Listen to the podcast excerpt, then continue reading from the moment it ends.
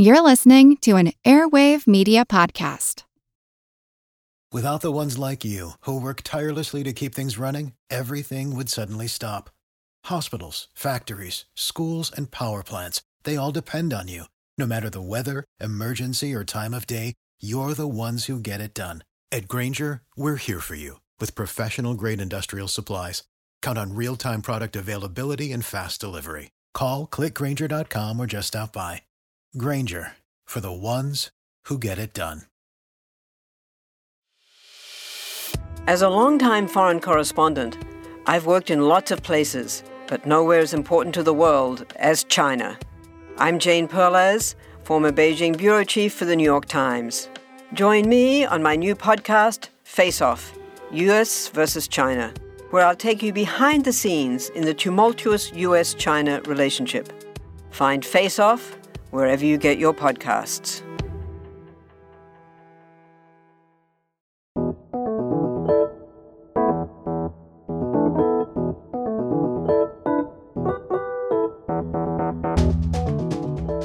It's being called the most significant shipwreck discovery since the Titanic.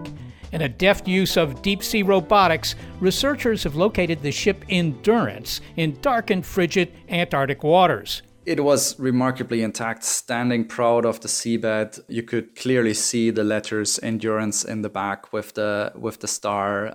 For the first time in more than a century, we can see the vessel that set sail as part of the last hurrah of the heroic age of polar exploration, led by the explorer Ernest Shackleton. Put simply, he was trying to walk from coast to coast across the Antarctic continent, which had never been done before, roughly speaking 1800 miles, of which around about half of that journey was over completely unknown territory. How Shackleton and his crew survived the grueling expedition is the stuff of legend. But what drove him and his men to risk their lives and travel to such a remote place? Was it vanity or commercial interests? Or is there something of profound importance in exploration that extends beyond these motivations?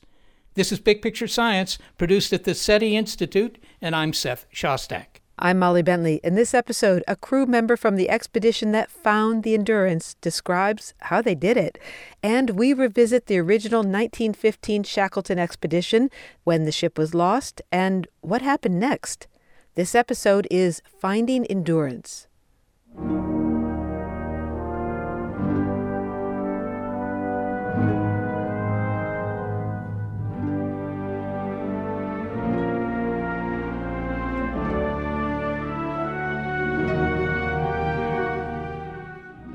As the 20th century opened, explorers were vying to be the first to reach Earth's north and south poles, harsh and distant places no humans had ever visited. The South Pole was especially difficult, being 800 miles from the nearest open water. Today, Antarctic research stations are busy hubs supporting scientists from around the world. Cruise ships even ferry tourists to the continent. But as the 20th century dawned, Antarctica was still largely unmapped an inhospitable, desolate continent of ice and snow surrounded by ice flecked seas.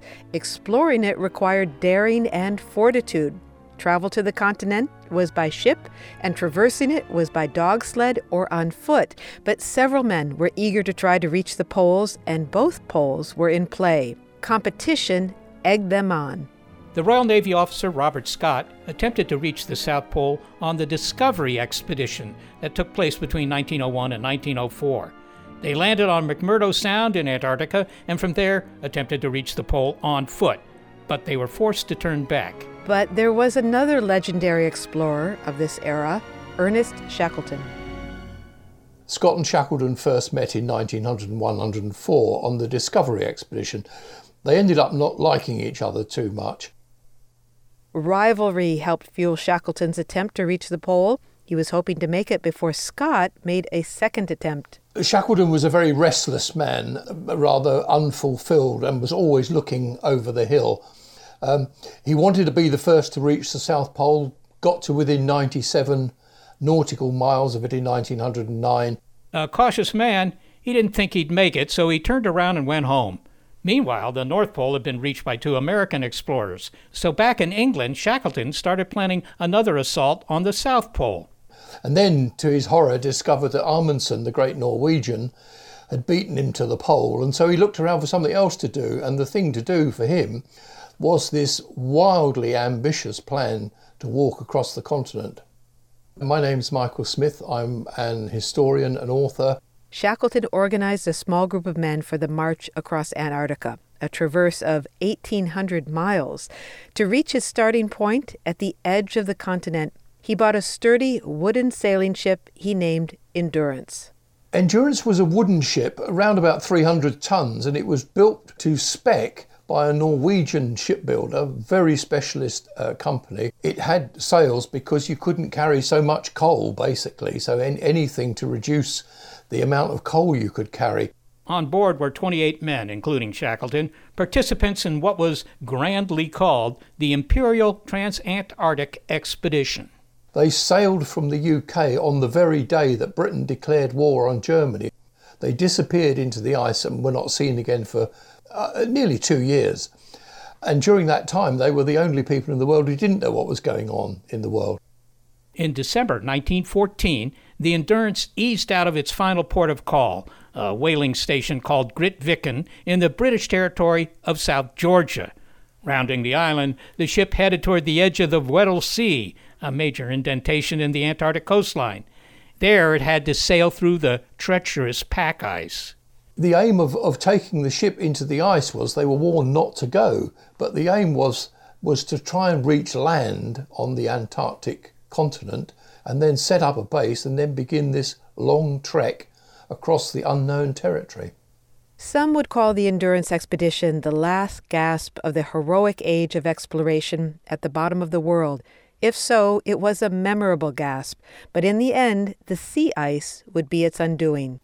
Michael Smith tells us that story.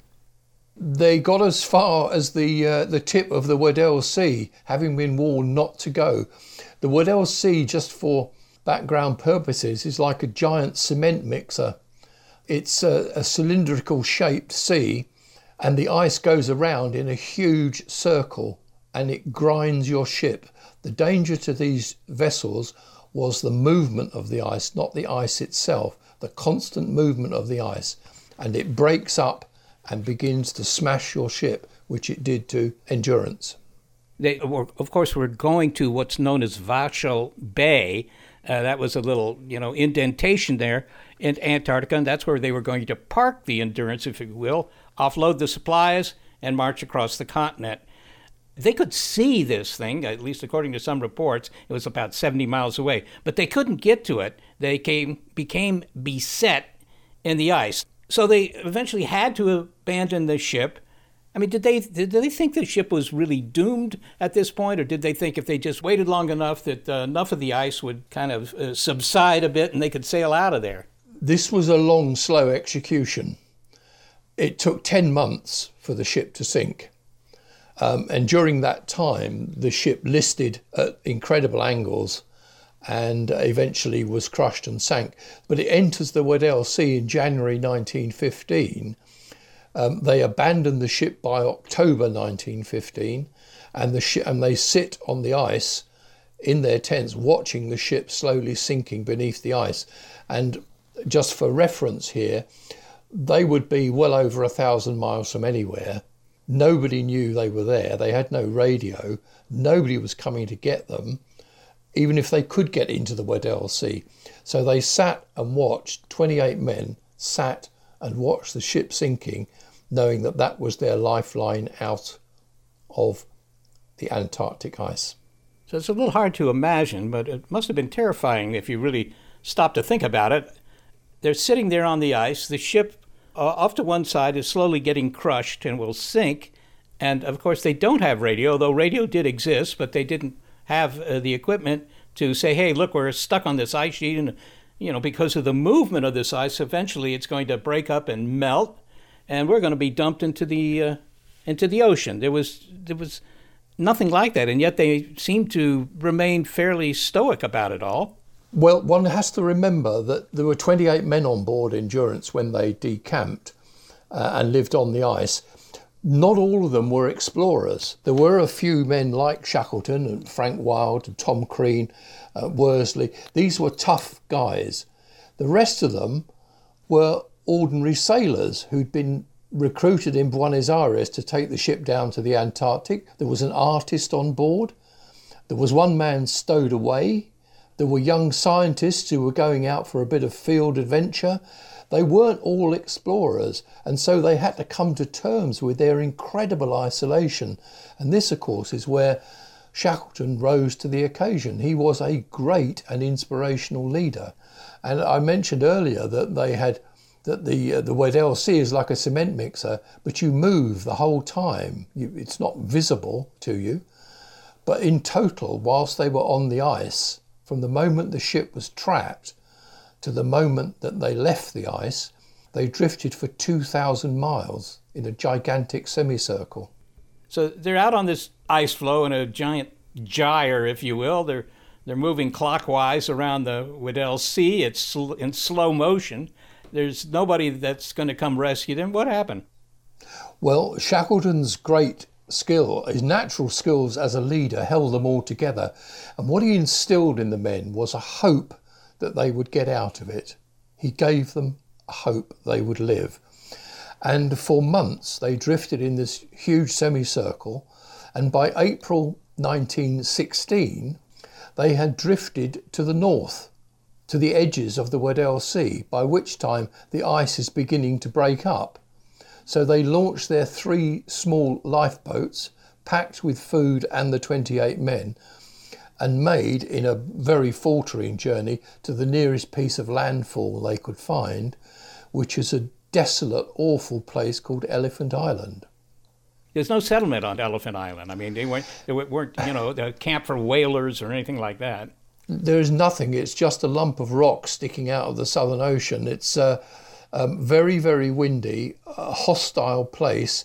It had two things going for it, though. One, it was dry land, but also had water from the icebergs. They could melt the water and drink, and there was a bit of wildlife, so they were able to survive. They had food, relatively speaking, they had enough food, but they were living on the margin. Of the 28 men who made it to Elephant Island, roughly a third of them, and I'm using Shackleton's words now, were off their heads because of the, the isolation. He realised they were not going to make a long boat journey. Maybe a thousand miles is the nearest port of call. And so he decided to take six men with him and sail to South Georgia, which was roughly speaking 800 miles away, and fetch rescue. That meant leaving 22 men on the island to fare for themselves, while he and the five other guys sailed in an open boat across the Southern Ocean. It is quite the most remarkable piece of navigation in the history of maritime exploration. And it took them 17 days to reach South Georgia. And when they got there, they landed on the south side of South Georgia, which is relevant because all the ships from the whaling profession were moored on the north side. But they couldn't possibly sail around and they were physically shattered. And so Shackleton decided that Himself and two other men, Tom Crean and Frank Worsley, would walk across the island, which no one had ever done before. And so they walked without a tent or a sleeping bag for a day and a half and made it to the whaling station, recruited a ship, and eventually, after four and a half months, they got back to Elephant Island where all the men were still alive.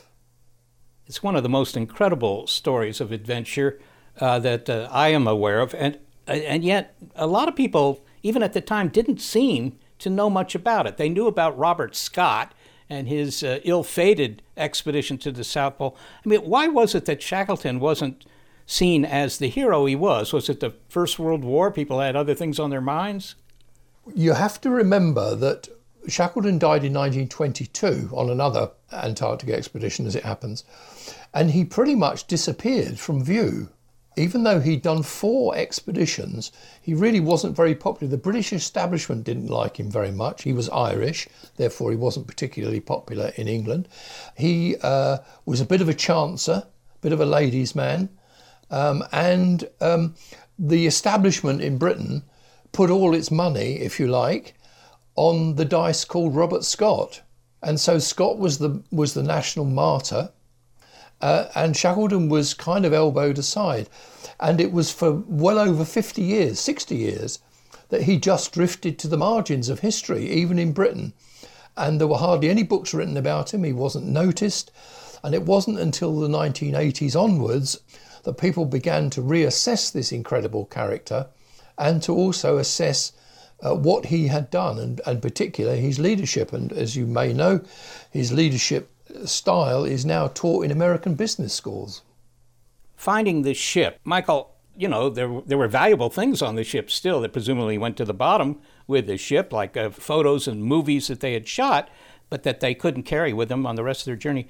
I wonder what's the value, from your point of view, what's the value of seeing the ship now? I think the value is more aesthetic than anything else. You have to, again, bear in mind that it took 10 months for Endurance to sink. And as a result, they took off the ship all the things they needed to survive. There were no luxuries whatsoever. The only thing that mattered was what kept you alive. So anything else that was left on the ship was considered superfluous to that main aim. So, yeah, there will be stuff on board, maybe the ship's wheel and the ship's bell, that sort of totem, if you like.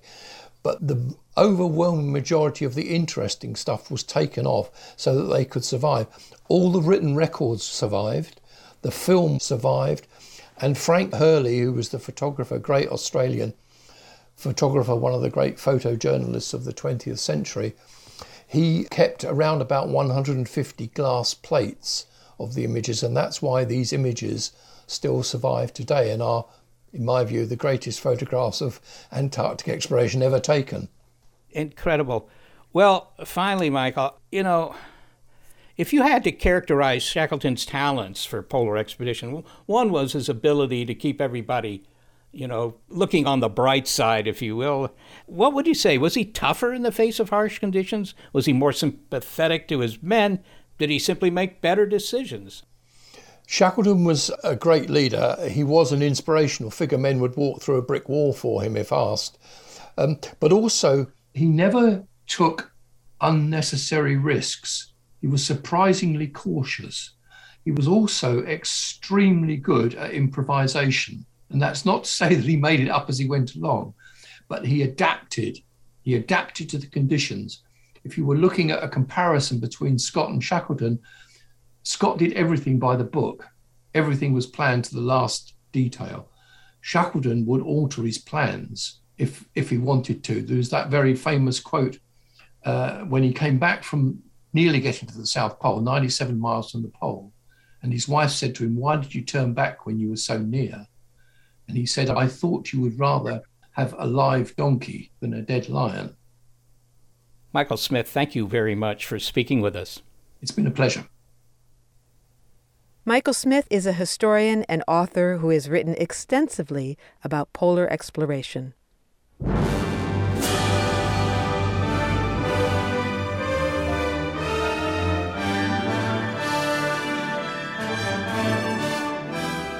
In February 2022, a team of Antarctic researchers and explorers located Endurance.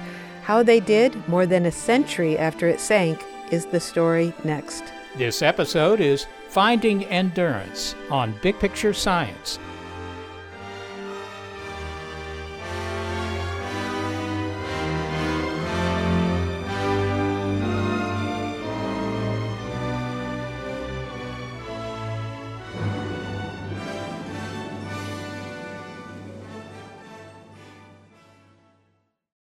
Without the ones like you, who work tirelessly to keep things running, everything would suddenly stop. Hospitals, factories, schools, and power plants, they all depend on you. No matter the weather, emergency, or time of day, you're the ones who get it done. At Grainger, we're here for you with professional grade industrial supplies. Count on real time product availability and fast delivery. Call clickgrainger.com or just stop by. Grainger for the ones who get it done.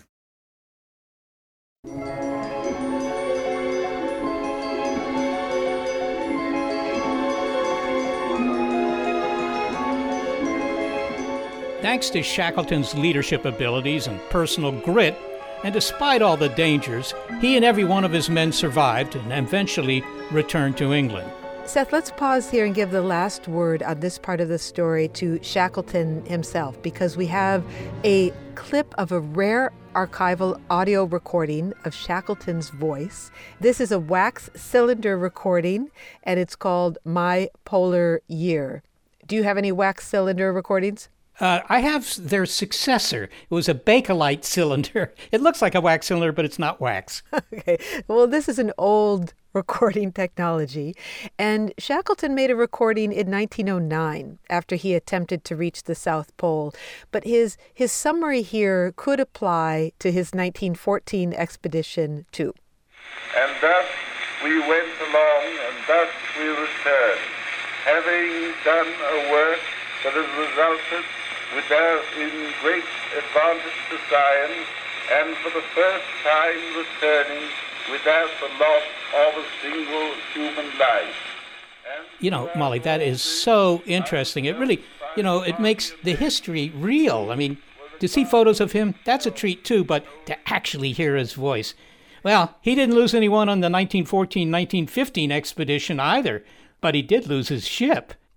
By 1915, the ship that had brought his expedition to Antarctica was two miles beneath their feet in the Weddell Sea, and it was, of course, natural to think that no one would ever set eyes on it again. But the lure of the White Continent has never ended. My name is Christian Katlein. I'm a sea ice scientist at the Alfred Wegener Institute, and I have been working on sea ice the last 10 years, and now I'm a robotics specialist with the building of the new German research icebreaker. He's a specialist in sea ice and an expert in robotics. Both skills came in handy recently. Well, it's been hailed as one of the greatest shipwreck discoveries of our lifetime. Uh, Sir Ernest Shackleton's ship Endurance has been located some 107 years after it was lost off the coast of Antarctica. Now, the ship Christian Katlein was a member of Endurance 22, the expedition that set out in early 2022 to find the original Endurance. The international group, which included marine archaeologists, engineers, and other scientists, all headed into the pack ice in the Weddell Sea, a formidable challenge even for a modern icebreaker like the one they use, the Agulhas II. Using a pair of underwater drones with cameras and sonar, the team began a search in a grid pattern of the seabed. And they had some navigational help from those who had been there before, members of Shackleton's crew. Historian Michael Smith.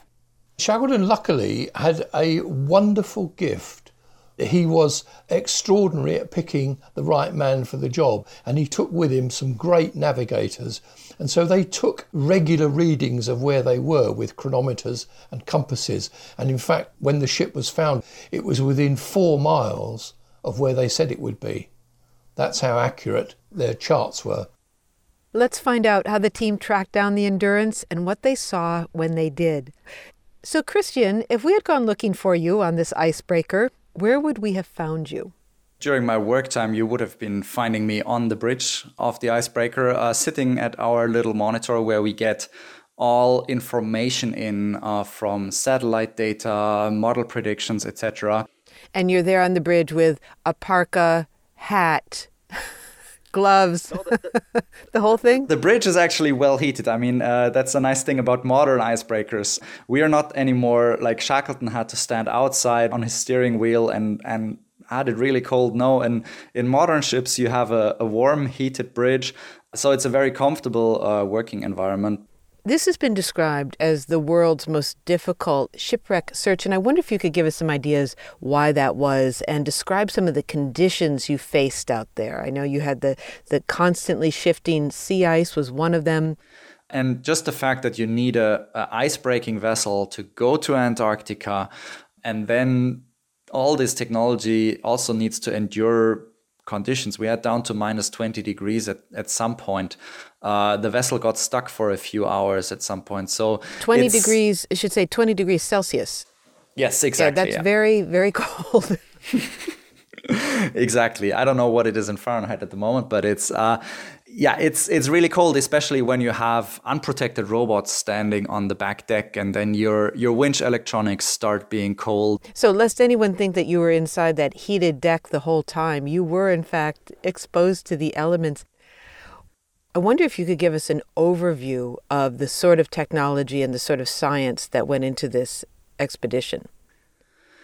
So, on the ice physics side, we had several real-time measure- measuring systems. So, for example, we measured the ice thickness that we were going through real-time with the ship. For navigating, we used advanced radar satellites, and then we can identify open water areas and cracks in the ice and make the traveling of the ship through the ice uh, much more easy. And when we then were over the point uh, of interest that we wanted to survey, then uh, yeah, we deployed these what we call hybrid ROVs or AUVs, uh, standing for remotely operated vehicles. That's a basically car-sized diving robot.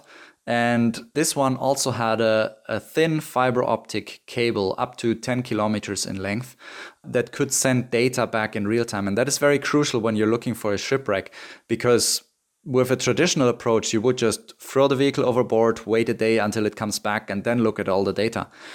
So we had real time data up to the surface, and surveyors constantly looking at the data to try to see if there is anything that is not normal on the seafloor, and then directly go and investigate and see if, uh, yeah, if the wreck is there. So, Christian, were you using visual cues? You were using cameras? Or were you also using sonar to try to find the ship? So uh, we were mostly actually relying on a low frequency sonar, something called side scan sonar. So basically, you can imagine the vehicle was going about 70 meters above the seabed, and then looking to both sides with like a like a broom pattern, sweeping uh, the seafloor, looking 800 meters to each side. And would the signal for a ship be subtle? Where you have to, you know, sort of interpret it, or would it be a very clear signal? We had a very flat seafloor, so everybody was expecting that that it should be a very clear signal and we should see it. But still, uh, interpreting sonar is very challenging, and also we didn't know if it was really going to be a strong signal. Once we found something that looked interesting, then the vehicle would go closer and change the frequency of that sonar so that we would get much higher resolution. And then later on, if there's something that is uh, of looks of, of interest, then we were changing to, to cameras to actually verify what it actually is. Quite sometimes we actually just found some rocks. um, I wonder now if you could describe the moment of discovery, how your team knew or thought you knew that you had found endurance? So when the ship or the wreck was actually discovered, I personally was was out on the ice doing some measurements and a bit more of a, of a leisurely walk as well, enjoying Antarctica. And uh, I was, however, pretty confident that because by that we had already searched a large portion of the search window, that I was suspecting it to be somewhere in that area. So I was very confident that when we go on the ice, there might be something happening. So I came back to the ship, and as my normal working place on the ship was the bridge, I immediately uh, went up. I looked at the the track from from the AUV, and I knew they found it. You clearly see it on the track line how they have been deviating from, from their planned track and, and going uh, back and forth around a, a, specific target in a different depth. So there were clear clues that we had found it. And then at dinner, uh, just uh, one of the ROV pilots who had been sitting there seeing it on, on camera, he just bursted out to to the people there. So uh, uh, that's where most people on the on the ship actually got the good news that that we actually found it and they all gathered us actually in the big auditorium on the vessel and showed us the footage. And that was just just amazing. I mean we were all blown away by by the great footage that that we had. And uh, yeah that we after the long search actually had managed to find the target. Please say more about the ship what it looked like. Many of us have now seen those photos. It was remarkably intact. What else did you notice when you were looking at those photos? Yeah i mean it was remarkably intact, standing proud of the seabed. You could clearly see the letters endurance in the back with the star. Uh, you could see the the steering wheel. Uh, most of the stern was was pretty much intact. When you w- went a bit forward, there was uh, quite some damage, partly from the ice and also from the impact on the seafloor. But the the general structure of the vessel is is completely intact, and there's tons of artifacts lying around the vessel, in the vessel. And yeah, so far we have also only seen preliminary image data because the novel imaging systems that we use they take a lot of time for processing. But just the first glimpses that we've seen they they look crazy. What kind of artifacts? What we were looking at is mostly what was lying around on deck and already in the released video material. You can see some some plates lying around there. You can you can see a shoe actually might have been from Frank Wild, uh, according to geograph- uh, to the historians. Incredible! It must have given you the chills. I mean, the chills weren't just coming from the chilly air, but it's like it's like finding a ghost ship. Yeah, absolutely. I mean, nobody really expected the ship to be that well preserved. Uh, uh, especially if you look into the into the wooden construction of the ship, like you can perfectly see everything. You can see the planks. You can see the, the individual fastenings of the planks. And uh, if you look at the typical shipwreck i mean there's lots of marine growth and it's sometimes very hard to to even see that there is a shipwreck. It's incredible. We can imagine that it just went straight it just went straight down and then hit yeah, it basically uh, it basically did a bit of like like the Titan- Titanic. Most people know how the Titanic uh, sank. That it, it lifted the the stern out of the water and then then sank down under under the ocean. And uh, Endurance uh, is was observed to do something very similar. That basically uh, the stern li- lifted out of the water a lot more slower, and then she just slid down bow first, and then just settled down. I wonder if we could say more about why the sunken wooden ship is so well preserved. I mean, luckily, no wood eating organisms down there, but what is the role of the cold water in preserving the ship? So yeah, I mean this this cold water is is preserving the ship very well because there's not many organisms uh, living in there. There's uh, nothing that really deteriorates the wood. There's uh, no wood boring uh, worms. So processes in general are very slow at, at these low temperatures, and hence the wreck is, is well preserved. And the plan is to leave the ship where it is, right? And is that a controversial plan, or is that a just a practical given? Well, I, I, mean, for, for once, the, the wreck is protected under under the Antarctic Treaty as a maritime heritage site, uh, so nobody is allowed to to touch it or even uh, remove it. Also, um, I think the ship is in the safest place it can ever be. Where it currently is, it's very hard for somebody to to do harm to it. Uh, lifting it up, raising it would just be incredible mayhem, destroying a lot of this. Uh, so what this project actually tried is to to kind of raise it digitally. So the amount of data that we uh, we gathered, we will be able to produce very extremely high resolution 3D models. And there's currently talk of maybe even producing one of these 3D models and putting it into a into a museum, so that we could get the ship out of the water without getting the actual ship out of the water. Well, finally, I understand that your team found the wreck on the 100th anniversary of Shackleton's funeral. And I wonder, as just final thoughts, what would you like us to remember either about the Endurance 22 or about the original Shackleton expedition? Any final thoughts? I think the the main thing to remember about the original Shackleton expedition is this this will to survive and to to go on. And even if if the odds sound terribly bad for you to to go on and, and try to to survive. And I think that is really what we can learn from Shackleton to to persist and and endure. And even if it it looks bad, there is a way out. And that's how also Shackleton managed to keep his crew alive. And that's still one of the most remarkable things that that on that expedition, everybody, every single person survived the expedition uh, because Shackleton really made this his goal to get all his people out. Well, Christian, what a pleasure it was to talk to you and hear the uh, the account of the discovery firsthand from someone who was there. Christian Katlein, thank you so much for joining us. Thanks a lot for the invitation. Christian Katlein is a sea ice scientist at the Alfred Wegener Institute, a robotics specialist, and was a member of the expedition Endurance 22 that discovered Shackleton's ship Endurance.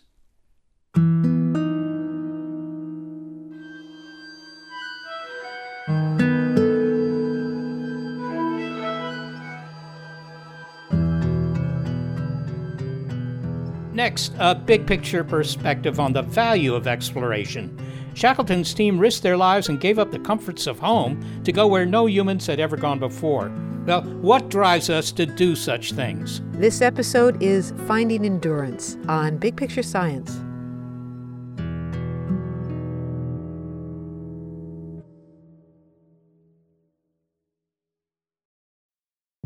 From the latest in artificial intelligence to new apps and business upgrades, the tech industry is always changing and growing. So keep up with the Daily Crunch podcast from TechCrunch. With new episodes released nearly every day, the Daily Crunch gives you a brief overview of the biggest tech headlines, and it's all delivered in around five minutes or less, so you can easily hear about the latest updates while trying some of those updates for yourself. Listen to the Daily Crunch now, wherever you get your podcasts. That's the Daily Crunch, wherever you get your podcasts.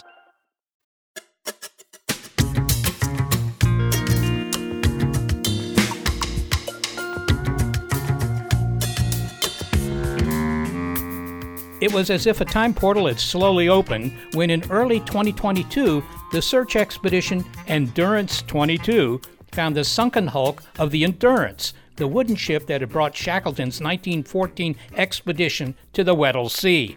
The loss of their ship initiated a series of marches and voyages in small boats that finally ended with the safe return of all expedition members to England in 1917. Ernest Shackleton's heroic journey from Elephant Island, close to Antarctica, to South Georgia was reprised by environmental scientist and adventurer Tim Jarvis.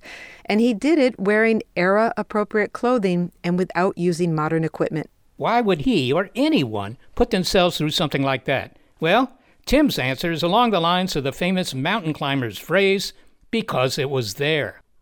I think exploration really is in the DNA of being human. I think there's always been that sense of wanting to understand what is on the other side or what lies within us. So we turn to a modern polar explorer for his big picture perspective on what drives us to explore. We also wanted to hear how he reacted when he heard that the ship Endurance had been found. Tim, from sailing the seas to mapping coastlines, I mean, people have taken it upon themselves to explore. What is the value in all of this? Well, look, I think as a species that goes back, depending on where you draw the line, perhaps for, you know, pre Homo sapiens, a million years, you know, it was useful, uh, to put it mildly, useful in inverted commas, to have the exploratory sort of spirit because it was all about hunter gathering and moving from one place to the next. And if you didn't have a healthy desire to go and find the next resource as a hunter gatherer or be you know calculating enough to work out how to work as a group to take an animal down in order to provide food, then you weren't going to last very long. So look, I think I think it's in our evolution to want to just keep traveling, keep moving, keep trying to find new resources, because quite literally in our evolutionary past that would have meant survival or not. What about 20th century exploration aside from these uh, attempts to get to the poles? I mean, there was the Northwest Passage, right? Uh, uh for hundreds of years, people, particularly the British, had been trying to find the Northwest Passage and, uh, you know, they finally found it in 1906. I, I think that was Amundsen, actually. 1906 is not that long ago. And now, you know, the Northwest Passage, I mean, it has no commercial value yet. Maybe with more global warming, maybe it will. But, you know, I mean, they finally did it. But by the time they did it, nobody seemed to care. Well, you know, the Northwest Passage, it was a physical challenge for the individuals concerned. It was about furthering their reputations, whether they were in the military, in the navy, or, or, or a civilian. Uh, as far as the Brits were concerned, it was potentially a quicker way to Asia, which of course was was a was a cash cow for the British Empire. And so, if you could get across the top of Canada and down through the Bering Strait, it was the shortest way there. reality these days, of course, with climate change is that, you know, the, the Northwest Passage is very easily navigable, as is the Northeast Passage, which goes over the top of Russia, and indeed the, the central route that goes straight through North Pole, where icebreakers now lead uh, a convoy of uh, container ships or oil tankers and go straight through the 15 foot thickness of ice at the North Pole. Yeah. As long as we're talking about, you know, the benefits of exploration, how would you characterize the benefit, if there is some, of finding the wreck of Shackleton's ship, the Endurance, two miles down? What was your reaction to that? You know, it was really mixed. Uh, I'll have to be honest. I was excited they'd found it. It was a grail quest to try and find it. I know many of the players who've been trying to find her for a long, long time. And so, on the one hand, it was this wonderful, sweet success of her being discovered. And there was, sure enough, endurance written on the stern of the vessel, clear. A hundred years had not dimmed it in any way. And yet there was a hint of sadness because I thought that, you know, there was something nice to know that there's the mystery of wondering where it is, that it's out there somewhere. And, you know, I think Antarctica performs that function in the human psyche too. You know, it's something big and we, we haven't subjugated it in any way. It's just out there. It's this wonderful wilderness. And there was something about the the, the endurance that that played that role in my life. I, I, I kind of like the fact that she hadn't been discovered. Having said that, the fact that she was has brought this this story to a whole new audience of people. And the story, the real legacy piece, is the journey he undertook to save everyone. And the ship sinking was was absolutely kind of integral to that. Had she not gone down, there wouldn't have wouldn't have been that great survival story. So, in a in a sense, it was a good thing for uh, the history of exploration. It's kind of a good news good news story, and it shows that exploration is alive and well. My goodness, those guys had to work hard over many many decades to find that needle in the haystack, and I had to eat humble pie because I'd always said, you know, I didn't think they'd find it, and if they did, it would just be driftwood. Tim, you have uh, done more than simply read about Antarctic exploration. You've done some of it yourself, and you tried a reenactment of some of the, if you will, heroic age of polar exploration uh, journeys. Can you tell us a little bit about that? Yes, look, I've, I've, I've, done two. I've done plenty of expeditioning in the modern way Gore-Tex, plastic boots, GPS, sort of cheating, you know, as, as, as early explorers might have seen it. Um, and I, I, decided to turn the clock back in 2006 and retrace the journey of a guy called Douglas Mawson, who's an Australian from Adelaide, who, amongst other things, had been accused of eating one of the guys who died in his arms on an expedition that he was the sole survivor of. So I did the trip the same way as him, really to honor him, but in many people's minds, it was a did he need to eat the second guy or not expedition. And I traveled with an increasingly nervous Russian guy uh, but I'm I'm pleased to be able to tell you that he is alive and well, and I made it without the need for the extra calories. But I did lose 75 pounds in weight on what was a pretty grueling trip, and the prize for that was to be asked by Ernest Shackleton's granddaughter to, of course, retrace uh, Shackleton's double, uh, the James Caird boat journey, followed by a climb through the mountains of South Georgia, with the same stuff they had. I mean, you you tried to you know not have any, if you will, anachronisms. I mean, you you didn't have modern equipment on that trip. Did anything strike you about it that because you knew better than they did, that you knew that it could be different than how you were doing it? What what was it that struck you? Was it just you know the fact that they could do it at all? You know, we retraced his journey as closely as possible to the original. So we rebuilt the, the James Caird. Uh, we didn't have rewriting technology or beds or anything. We all sat on rocks uh, and camera batteries in the base of the boat to film this thing. We wore cotton smocks, woolens, ate lard, navigated traditionally using a, a sextant and, and, a compass in, in big sea state, big, frightening, gnarly sea state. And we had a lot of scrapes in the mountains. And there were so many things that were challenging. And the five years to plan the thing. But I think probably one of the most difficult things, other than trying to manage team dynamics in very, very stressful circumstances, is is is something you may not have anticipated, which is the knowledge that modern equipment exists that would have made that all so much easier and safer, and that you're choosing to deprive yourself of using it. You know, the number of times we were in the middle of a storm in the night, unable to light a candle to see the compass to work out which direction to go, when a simple electric light or a torch would have just done the job, or of course GPS uh, and that psychologically was a real burden to bear when things were tough. Why are we why are we depriving ourselves to this extent to bring us closer to what he experienced. And it's easy to say before you go, but when you're there, it's uh, it's a tough one to to psychologically deal with. It's penance. Penance, hair shirts, and uh, suffering. Yes, yes. Tim, to get back to something that we talked about a little earlier, uh, here's something that's bugged me for a long time. It's my impression that many people regard exploration as, you know, a kind of fun thing to do, but not essential, like climbing Mount Everest today. Clearly, exploration satisfies our curiosity. I mean, in my own line of work, you know, I'm looking for extraterrestrials. Okay, that's exploration. But they will say, well, what's the motivation for that? Why are you spending dollars to do that? And I say curiosity. And they take that as something superficial.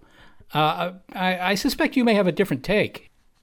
Yes, look, I, I think, uh, as I've said, I, I, I really think, uh, and by the way, I commend your work, but I think, you know, th- this endless quest, this thirst for knowledge, which is really who we are, which comes from our evolutionary past, needs to burn brightly into modernity. I think the idea of it becoming something that we can kind of do away with because that phase of development is now past is a fallacy. I think it's fundamental to who we are. And the moment we stop seeking out new discoveries and finding out more about our own place in things in the process that we will we will shrivel and die as a species. I think it's part of who we are. There's also the fact that we tend to remember explorers right? I mean you know uh, if you ask anybody who's been through middle school and they can name at least 10 explorers nobody remembers physicists or chemists from 500 years ago but they do remember the explorers. So that suggests that it is something deep in our DNA. It's relatable and it's exciting and it's cool, and people think, wow, you know, they're taking physical risks uh, for the benefit of something bigger than them. And I think this is a real wonderful sort of aspirational piece for most people. They want to be an explorer because it's uh, taking this this great physical risk and probably reputational risk for the benefit of something bigger than them. I think we all want to be part of something that is just bigger than us. It reassures us, but also it excites us that there is something bigger than just what goes on in your own mind and our human society. Tim, do you anticipate a second age of exploration? We still haven't entirely mapped the ocean bottom, let alone even nearby space. Are we maybe just getting started exploration wise? I think we really are. I mean, I think, look, if you ask any two ecologists how many animals and plants we share the uh, the planet with, you'll get very conflicting numbers. So there's a there's a start most of the ocean floor has not been accurately mapped. Most of the world's mountains actually have not been climbed, if you're inclined to want to do that. And then, of course, there are big ones like space, which, of course, we don't know how to reconcile quantum physics with the laws of relativity and these great big gaps in the system in the form of dark matter and dark energy. So there's a there's a huge one. And so, look, I think um, there's plenty left to explore. And I kind of rue the fact that sometimes the message that comes out in more popular media is that it's all been done, because I think far from it. Tim Jarvis, thanks so very much for speaking with us. Really enjoyed it. Really enjoyed it. Great to talk to you. Tim Jarvis is an environmental scientist and adventurer. Well, Seth, that brings us to the big picture in the show about Shackleton, the discovery of endurance and exploration. What are some of your thoughts? Well, I got to tell you, Molly, I've been interested in polar exploration for a long time. You know, when I was in my 20s, I was reading books about Shackleton. So this interests me, you know, largely because it's it's such an incredible story. It's an incredible story. But in terms of the big picture here, I mean, I refer back to the comments of, uh, you know, Tim Jarvis that exploration is in our DNA. I mean, I think a lot of people look at exploration and they think, oh, yeah, well, sure, they're doing it for the money or the power and something. I mean, that was true 500 years ago. Maybe it's still true a little bit today, but still, you know. What is your definition of exploration? I know that in the course of making this show, we've had conversations about what is exploration and what isn't. And I posited the idea that perhaps uh, researching the human genome or other research into science could be considered exploration because there's still so much we don't know. But I'm not sure that you accept that definition. No, I mean, it's not that I reject the definition, but it's not my definition that I can tell you. I mean, you know, maybe that's because in science, I never think of science as exploration myself. I just don't. I mean, to me, it's it's like trying to answer some interesting questions. And finding something new that is exploration. You know when you send a spacecraft past pluto and and see it for the first time I, that's exploration to me. But I, I still tie it to geography somehow. Uh, maybe too conservative. And and maybe uh, as tim said that there's an element of physical endurance that is required. So it really is physical exploration where you're taking your body and you're putting it in places that maybe no one had had been before. Yeah, I think that that does play a part of uh, exploration for me. I mean, if Shackleton had been, you know, battling the elements in a temperate climate like, you know, maybe southern Canada, I mean, that just wouldn't be the same thing to me. Uh, so, yeah, I agree with you. I think that it has to be challenging and physically challenging, not just intellectually challenging. Why did you pick southern Canada as your example there? Well, I, I don't know. Is that particularly to... mild? Is it a mild place or? Well, there, there are places that are milder. I mean, Miami's milder, but I don't know. It just came into my mind. I don't know why. So. Well, if anyone has not seen those photos, we really urge you to go take a look at them. The photos of endurance uh, in its yeah. final resting place at the bottom of the Weddell Sea. They're really, yep. it's really quite moving. The guy who took those photos, I believe, was Fred Hurley. He was an expedition member. Not the and, ones. No, he didn't take the ones of um, endurance at the bottom of the sea. Oh no no no no. Okay, sorry. I, I if he did, that would be remarkable. No, yeah, you should see the, the photos of the endurance and compare them with the photos that were made on the expedition, which uh, have been called some of the most incredible photographs ever made of you know this kind of exploration. I mean, they were made back in you know the 1914, 1915. Eh, you had to shoot photos on glass plates. Everything was black and white, of course. And this guy, Fred Hurley, he was an artist. I mean, they weren't just documents; they're real artistry.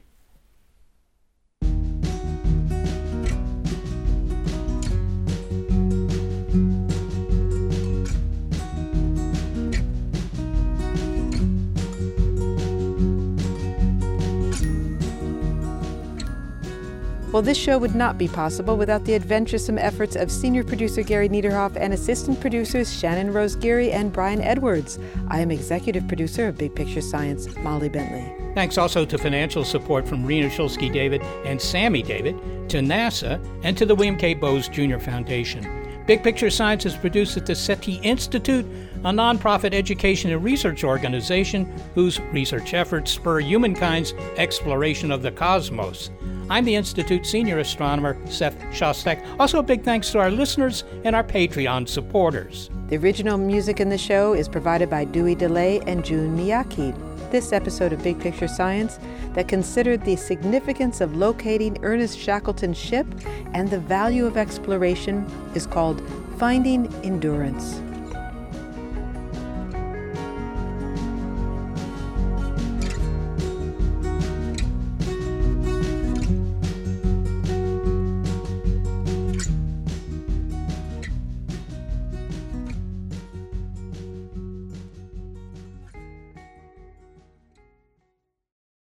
Without the ones like you, who work tirelessly to keep things running, everything would suddenly stop. Hospitals, factories, schools, and power plants, they all depend on you. No matter the weather, emergency, or time of day, you're the ones who get it done. At Grainger, we're here for you with professional grade industrial supplies. Count on real time product availability and fast delivery. Call clickgrainger.com or just stop by. Grainger for the ones who get it done. The world is constantly changing and transforming. Cut through some of the noise with What's New with Wired, a podcast that goes in depth on the latest news and technology and culture. Their award winning journalism will help you make sense of what's happening in the world. Listen to What's New with Wired wherever you get your podcasts. That's What's New with Wired wherever you get your podcasts.